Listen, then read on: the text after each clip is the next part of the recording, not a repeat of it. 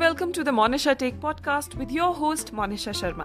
And this is the show about poetry, positivity, philosophy, motivation, introspection, storytelling and everything in between. So every Tuesday यानी हर मंगलवार को हम होंगे आप सभी से रूबरू. तो चलिए आज के शो की शुरुआत करते हैं.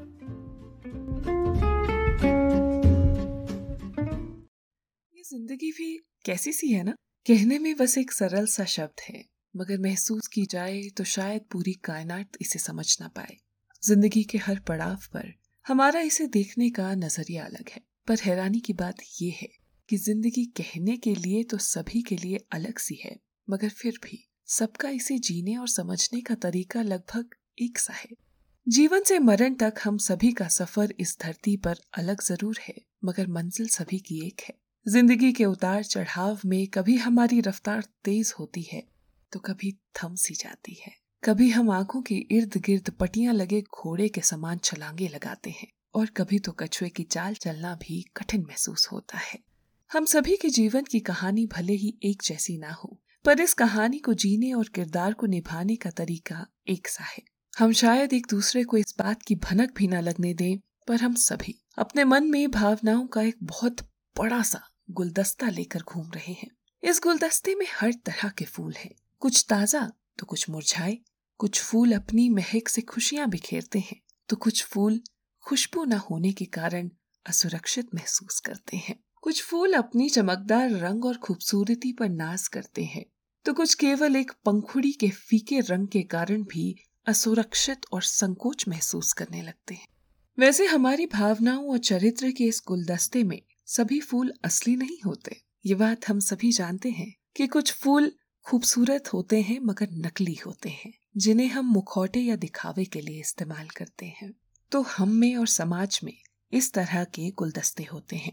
समाज तय करता है कि केवल एक प्रकार का फूल खूबसूरत है और दूसरी तरह का नहीं, और हम क्या करते हैं, हम उसी तरह के फूल को पानी देने लग जाते हैं या फिर उसी एक फूल की तरह बनने की कोशिश करने लगते हैं.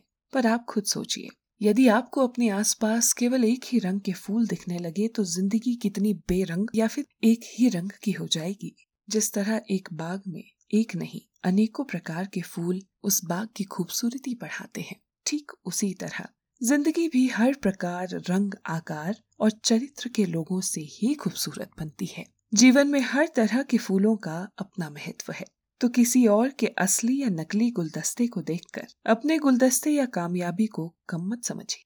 दूसरों की खूबसूरती, अच्छाई और कामयाबी की सराहना करना सीखिए. एक और बात याद रखिएगा, हर तरह के फूलों के खिलने का समय अलग होता है. किसी का फूल आज खिल गया है तो हो सकता है आपका अभी नहीं तो अगले साल खिल जाए. मैंने आपसे शुरुआत में कहा था कि हम सभी की कहानी अलग हो सकती है, मगर इसे जीने का तरीका एक सा होना चाहिए, और वो तरीका है अपने जीवन पर ध्यान देना, अपने आप पर मेहनत करना और किसी से ईर्ष्या ना कर अपने काम से काम रखना. तो अब से याद रखिएगा कि किसी और के गुलदस्ते से ईर्ष्या या नफरत करने से बेहतर है कि आप अपने गुलदस्ते को पानी दें, अपने गुलदस्ते को संवारिए, खुशबूदार फूलों की महक सब में बांटिए, मगर जिन फूलों में खुशबू नहीं है उन्हें कम मत आंकिए. यदि किसी फूल का कांटा दर्द देने लगे तो इसे तुरंत निकाल फेंकिए. अपने गुलदस्ते की तुलना किसी और से करने की बजाय उसे संवारने में वक्त गुजारिए. धन्यवाद. तो दोस्तों, ये था आज का एपिसोड. आज की ये सोच पसंद आई हो तो इसे शेयर करना मत भूलिएगा. इसी तरह की सोच और कहानियां सुनने के लिए आप मेरे पॉडकास्ट द मोनिशा टेक को स्पॉटिफाई पर सब्सक्राइब जरूर कीजिएगा. धन्यवाद.